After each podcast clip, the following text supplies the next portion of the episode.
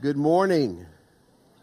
It is great to see you guys on this chilly day. Of course, this is a warm day compared to what it's been, correct? Absolutely. Let me share with you some stuff I read this week that I thought was, um, was telling of our world today. This was uh, from last summer, the Miami Herald newspaper. In the United States, in the last three years, anxiety levels among us have increased dramatically.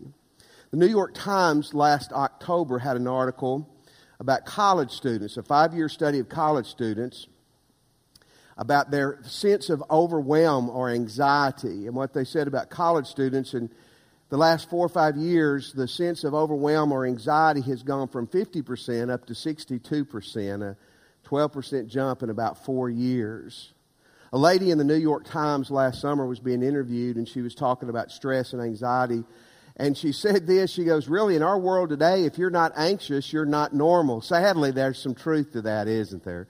We're starting a series this morning titled Being Sane in an Insane World. And I think you would agree with me. We do live in a, a, world that's anxious and nervous and overwhelmed and burned out. And some of you are right there this morning. I mean, you're right on that edge or you're, you're moving towards that edge. Wisdom also says this. Maybe you're not there this morning, but wisdom says, I want to pack this away, write it down, keep it in my mind and my heart because you may be here in six months or you may be a year. Or you may be helping someone who's going through it. But we're in Matthew chapter 11 this morning, and we're going to talk about the foundations today of being sane in an insane world. Let's begin with this, and I think you're going to agree with me 100%. Life can wear us down. Man, life can wear us down in multiple, multiple, multiple ways. Verse 28, Matthew 11, it says, Come unto me, all you who are weary and carry heavy burdens, and I will give you rest. My mother used to tell me that misery loves company. And, I, and I think there's truth to that. And if you're miserable this morning, it's good to know that people have been miserable for thousands of years. I think in, in Genesis chapter 3, at the beginning of the Bible, you begin to see that anxiety and depression and overwhelm with sin, and you certainly see it in Genesis chapter 4. 2,000 years ago, Jesus was looking at a group of people, maybe a group very similar to this group, and he said, I know you're weary. What does the word weary mean? It means to feel fatigued or feel, feel tired. It was often a word used to talk about when someone had worked out all day out in the sun and the heat, physical labor, and they came in, they were exhausted. Many of you know that, that physical exhaustion is tough, but I think mental exhaustion is just as bad or worse. It certainly could apply to that. And he uses the, the phrase heavy burden. You're weary and heavy burden. The word or the phrase heavy burden means to be overloaded. It means too much. It's a word of anxiety. It's the picture of a trailer that's got too much on it and, and, and it, it can't carry that load. It's going to end up tearing up the truck or the trailer. Stuff's going to start falling off. We've all seen that. It's, it's too much to be pulled. Maybe you carried too much at Christmas and you're carrying out groceries you're carrying out presents. We understand that. In Jesus' day, these burdens, one of them was religious. The, the Sadducees and the Pharisees were kind of the religious elite of Jesus' day, and they had made following God so difficult. You had to do this, this, this, this, and that, and if you missed one step, you were in trouble, you were out of bounds. They had made following God a burden. They had made it a thing of anxiety and tension, but also it, this concept is much broader than just religious. Jesus' day, Rome ruled the world. You think politics are tough in America. When you had a Roman emperor, anything he wanted done could be done, especially if you weren't a Roman citizen, and many of Jesus', including Jesus, weren't Roman citizens. Romans wanted you dead, you could be killed just like that without any kind of a real trial. There was a military state. Roman soldiers walked the streets. If they wanted your backpack or your food or you to carry their stuff for a, a, mile, they had a legal right to make you do it. Taxes were high, unemployment was high. A lot of the people Jesus was talking to probably were lower social economic people and they were worn out, they were burdened, and they were tired. And 2,000 years later, so are we. What's your burdens this morning? Where's your overwhelm coming from? Or where will it be in six months or a year? Where's that friend you're trying to help or family member who's overburdened and overwhelmed? Where, where is that anxiety and stress coming from? Maybe it is from religion. I think we can help you with that because following Jesus Christ, we're going to see this morning, is not supposed to be heavy. It's supposed to be light and it's supposed to be wonderful. Maybe it's the way you're doing religion. Maybe it's school. I firmly believe today school is harder on students than it was when I was in school. I didn't do a lot of homework. Maybe I should have. Maybe that's the problem, right? But you know, I hear about kids having two hours of homework. I had two hours of homework uh, every six weeks, I think. School's harder, and then, then that makes it harder on the teachers too. I love sports, but you know, in, in, in some regards, we have made sports a burden to our young people and to our parents and to our coaches. When you got games seven days a week and 15 games on the weekend, at some point that ceases to be relaxation and fun, I'm guessing. Maybe it's financial. Maybe today your, your deal is, man, the bills aren't adding up. I mean, the credit card's fun to use until you have to start paying for it. Amen? Absolutely. Maybe it's your physical health. You know, it's kind of a it's kind of a circular thing. Your physical health can, can stress you out, and your stress can make you physically sick. I don't know what's going on with you, but I know it's so prominent in our world today. One of the things we struggle with is an overwhelm of knowledge. Did you know that? And the, and the internet, as great as it is, it can be overwhelming. The magazine The Economist, listen to what some phrases they describe people struggle with today data, data asphyxiation, data smog. We have information fatigue syndrome.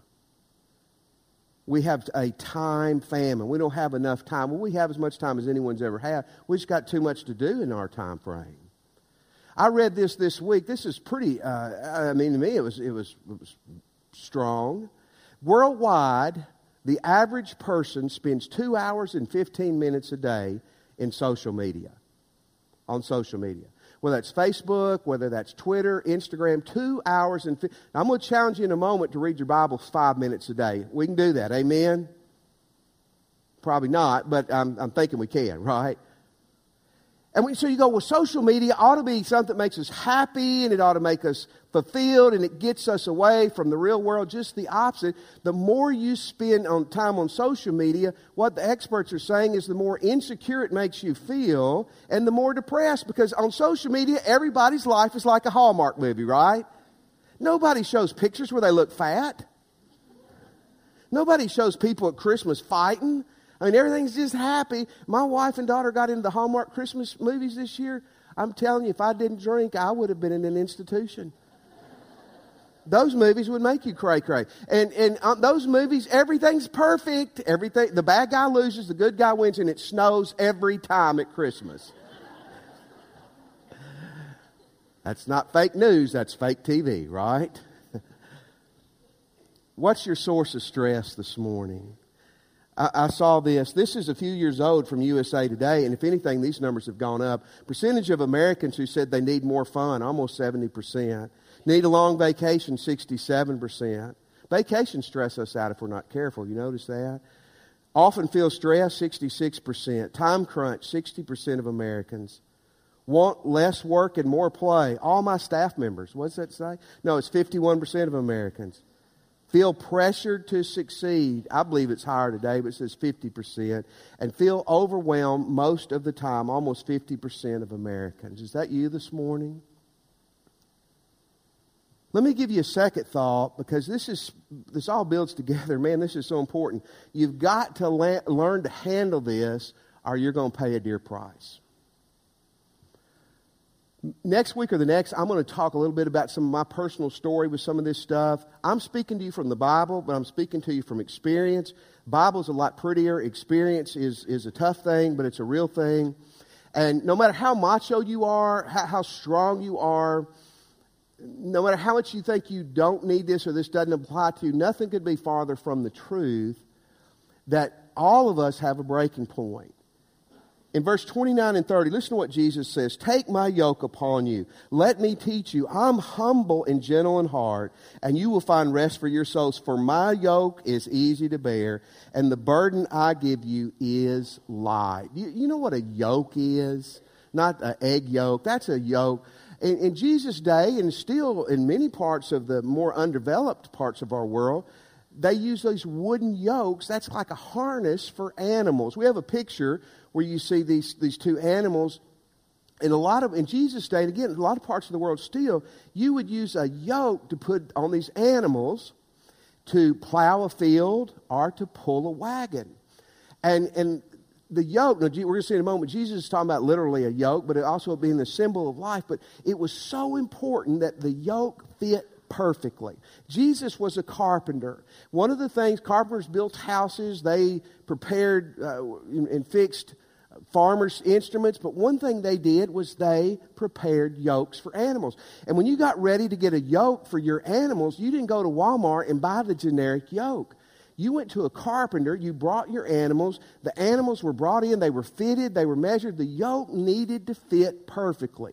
Dr. Paul Brand was a medical doctor and a missionary in India for years.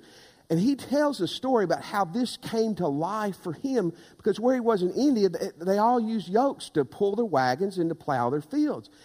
He said if a, if a farmer got a yoke that did not fit the animal perfectly, a lot of times you wouldn't notice it first. And they would plow, they would use it to pull the wagons. But eventually, what happens is it begins to develop pressure sores because it didn't fit properly on the animal. And if it's not tended to and fixed, eventually those pressure sores can, sores can ruin tissue, maybe even kill the animal, but certainly render it useless and use it, it completely where we cannot do what it is supposed to do. In other words, the yoke needed to fit. Here's our problem, man. We've got a yoke, and again, the yoke is symbolic of a way of life that doesn't fit us, that we weren't fit for. We're trying to do life in a way that God did not intend for us to do life. And, and, a lot of times that wears on you little by little by little, and you don't notice. You don't notice for two years or four years or 10 years. In my case, it's 20 years before some of those pressure sores begin to, to mess me up. But they, uh, they, every single time, they absolutely will. How are you doing life? God didn't intend for you to do life seven days a week without stop. God did not intend you to do life without Him. God did not intend for you to do life without serving others and praying and being in your Bible. And when we try to do life our way, when we've had the yoke on us that doesn't fit well, it may be quick, it may be slow, but eventually this is going to wear you out and cause problems and mess you up. That's what Jesus is saying. A man named Dr. Epel, a professor at University of California, San Francisco, wrote an article on chronic stress. That never letting up, that always being going, always around the clock. You're always tense, you're always pressured. And, and he said a lot of things in this article I read that were very good. One thing he says, it just prematurely ages you. We know that. You see somebody who's 40, it looks like, it look like they're 60. Well, you say, well, they, they drank hard for 25 years and they've done drugs. That stresses out your body. But listen, the same thing happens when you're not sleeping, you're overworking, you're overplaying, you're worried. It begins to mess with and affect your body in a lot of negative ways. I read a good book last year on emotional intelligence. My wife said it didn't help me, but I did read the book and I liked the book. And in this book, the doctor talks about how anxiety, that worry gone mad, debilitates the brain. You begin to not be able to remember things, respond well, process things well. In other words, Jesus said, You wear this yoke that you're not intended to wear in life, and it's going to wear you out. The magazine titled The Week two years ago had a really scary article about middle aged Americans. And that would be someone like Linnea's age. I'm younger than that, right? No. But this article followed middle aged people, let's say people in their mid 50s, who they followed a group of people for 20 to 30 years. And what they began to notice, there began to be an epidemic of early death. Some were suicide, some were alcohol or drug related, some, some just stress and just people just having heart attacks, so, apparently healthy people and dying. And what they began to find out as they began to look into these cases, and when people had survived the heart attacks and these things, is they talked about these people living stressful, hard, busy, fast, worrying, never stopping lives. People who were depressed because they looked at their life in their mid 50s and said, I've not accomplished what I was supposed to accomplish. I, uh, my life doesn't amount to anything. and they're dropping like flies. You see, if we don't begin to handle life the way God wants us to, eventually it will handle you. So here's a foundational thought this morning and for this sermon series the Jesus way is the way to be sane in an insane world. It's the really is the way to be healthy. We're going to look at some things this morning and we're going to look at them in the weeks ahead. The Jesus way of doing life. Here's the first thing Jesus says Come to me. Come to me. Come to Him.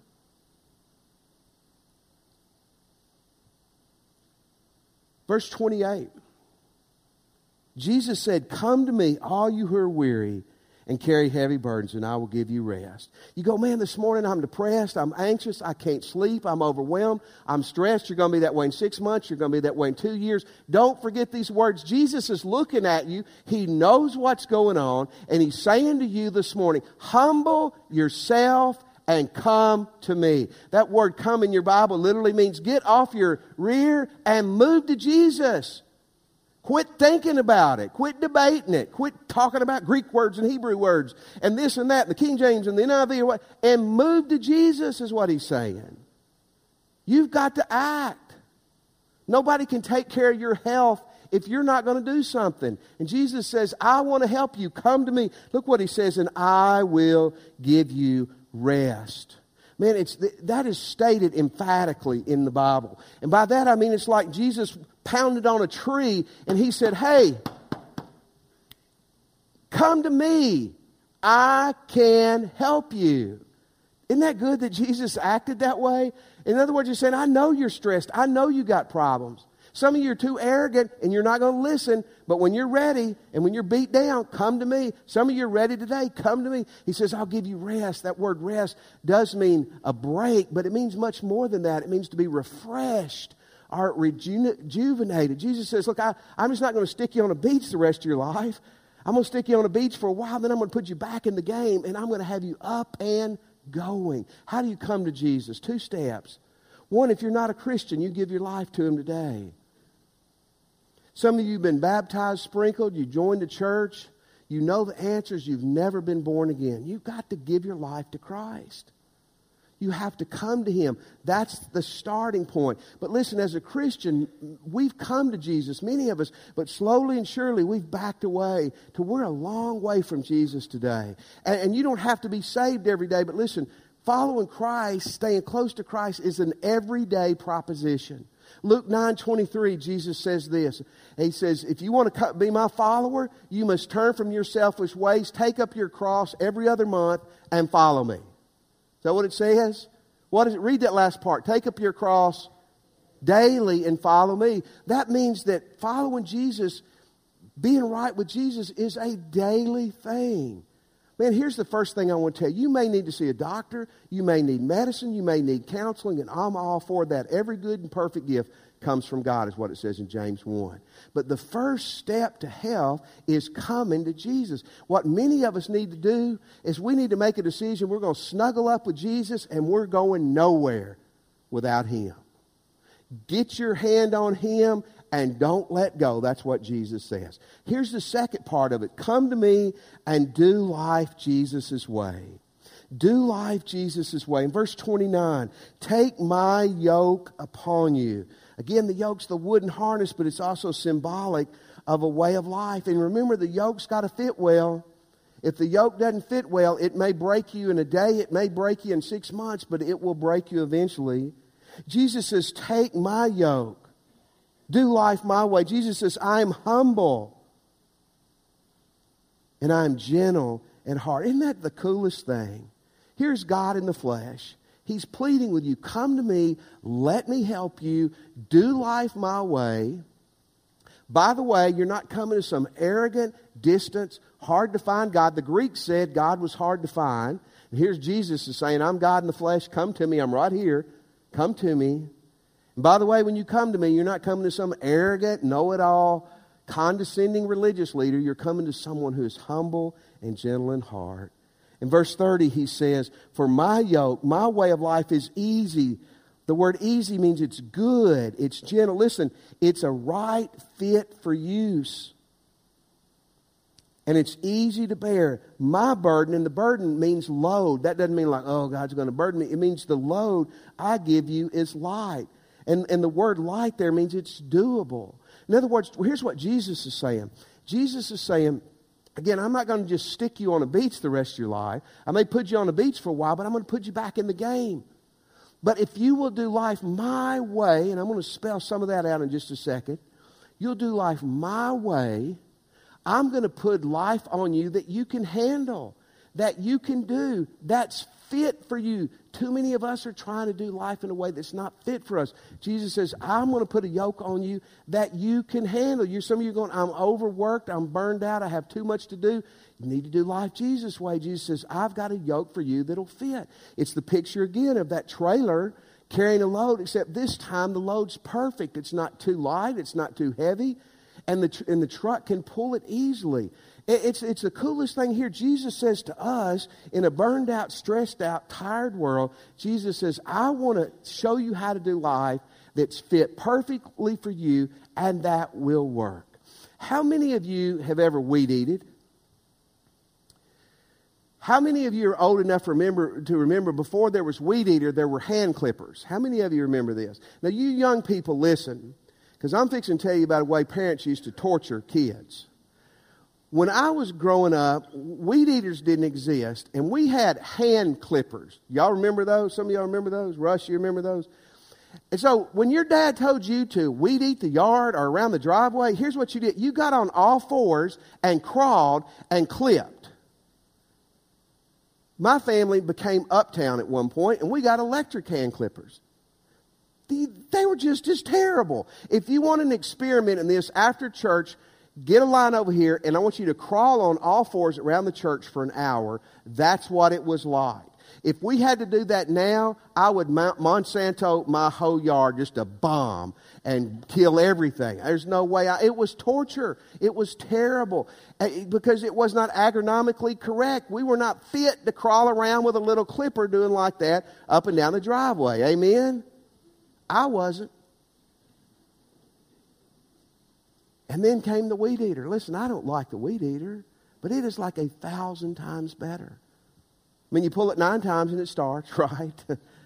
but then you've got a harness and then you can stand up. I mean, it's a thousand times better because it's fit for use for a human being. And God says, listen, man, I got a way of life that's fit for you. Uh, let, let me lay out some of these things. You're taking notes, write this down. What does doing life Jesus' way look, look like? It means you put him number one. You put him number one. Man, you come to church like you're here today. You come to church, you need this. You give God one day a week and you rest and you worship and you don't work and you don't chase a thousand other things. You overeat, you sleep too much, and you have fun. Let Sunday be fun day. You give God, you, you need a day off. Your kids' parents need a day off. You read your Bible. Man, it's God's Word, it's nourishment for your soul. You pray. You talk to God. Hey, you start serving. Serve in the church or in the community. You find a place where you can be others focused. A lot of times we get depressed and we're focusing on one thing, us. And service helps us get our minds and our attention off us and on others. We give, we're generous. Doing God life God's way is not complicated. It's just not easy, but it fits you perfectly. That's the way, the beginning point for you having the best psychological and emotional health you can have. And I'm not kidding. I know that this is absolutely true. Absolutely true. How many of you have any uh, books on a Kindle, e-books? You read? How many of you read your Bible online? Uh, do you ever mark in your e-books or your Bibles? You your mark? Amazon keeps up with what you're marking. Isn't that good to know? And, this last year, they put out a list of the top books that people buy and the top passages marked in those books. And one of the books that they put out uh, information on was the Bible, which I thought was cool. So if you, you have a Kindle Bible or I, like I use uh, the Bible with my iPad, but if you're underlining things, Amazon's keeping up with that. And they put out a list of the most marked Bible verse in 2017. What would you guess it was? I, I would have thought John 3.16, right? For God so loves the world. You, you, you know that one? 23rd Psalm's a pretty good choice, isn't it? The Lord is my shepherd. I, I would, it wasn't either one of those. You know what it was? It was Philippians 4, 6, and 7. If you don't know what those verses say, let me share them with you. It says, Do not be anxious about anything, but instead, in everything by prayer and petition, submit your request to God with thanksgiving, and then the peace of God, which transcends all understanding, will guard your hearts and mind in Christ Jesus. You know, when I saw that, I thought, man, that is so cool. What aren't those great verses? But, but here's the thing, too, that made me sad. Those are the mo- most marked verses because we're a worried, anxious, overwhelmed people. That's why they're the most marked. But I want to share with you something today. Some of you desperately need to hear. You're anxious, you're depressed, you're worried, you're overwhelmed. I, I promise you, I promise you, there is hope for you if you'll make a decision, if you'll make a decision to come to Jesus and do life His way. So the question for you and for me is will we? Let's pray. This morning, if you're a Christian, I would I would ask you, are you where you need to be with God? And if not, will you do whatever you need to be do to get back right with God? You're here today and you're not a Christian or you're unsure. If you're ready today to cross that line with Jesus and you're sincere, pray with me and just say, Jesus, I'm a sinner. And I want to turn from my sins. And Jesus, I, I believe you're God's Son and that you died and arose for me. Come into my heart, Jesus. And I surrender my life to you. Let me have your attention. Remember what I said earlier? We've got to act, we've got to respond. Jesus said, Come to me. Don't think about it anymore. Don't Wait till a better time. Come to me. Maybe you just prayed and asked Jesus into your life, or you're ready to do that. We'd be happy to talk to you about that after church. Or you can come when we stand and talk to a minister about that decision. Maybe you'd like to join our church. Man, we would love for you to. You need a church, and if God's leading you to join us, we need you. You can join after church, or you can come right now and join us when we stand. Christian, where are you with God? You cannot be healthy without being where you need to be with God. Where you're standing or at the altar, Christian, lead the way to start this new year with God first. Maybe you want us to pray for you. We would love to. Or you want to again pray at the altar. But what I'm asking you to do this morning is you come to Jesus like he, he said to. Let's stand. You respond as we sing.